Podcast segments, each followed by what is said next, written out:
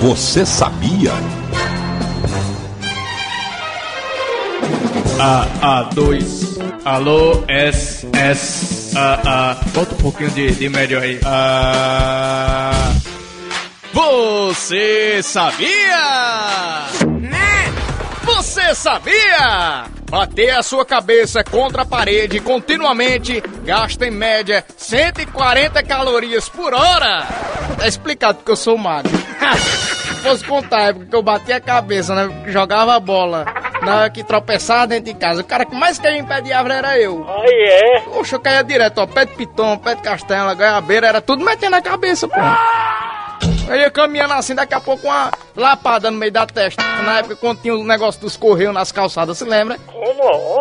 Aquelas caixinhas de correio de antigamente que você coloca, passa e coloca a carta. E depois o correio não vai lá buscar. Não, não sei não. Aí vai dizer isso pra, pra uma modelo daquela que passa um mês só comendo um grão de pão, uma uva, uma semente, nem a uva, é a semente da uva. Ô, calvo mentiroso. As mulheres vivem disso, porra. As modelos vivem disso, de perder caloria. Agora, Seges. Primeiro que você vai perder 50, 150 calorias. Se você bater aquela cabeça no poste, ela pega a carreira, meu amigo.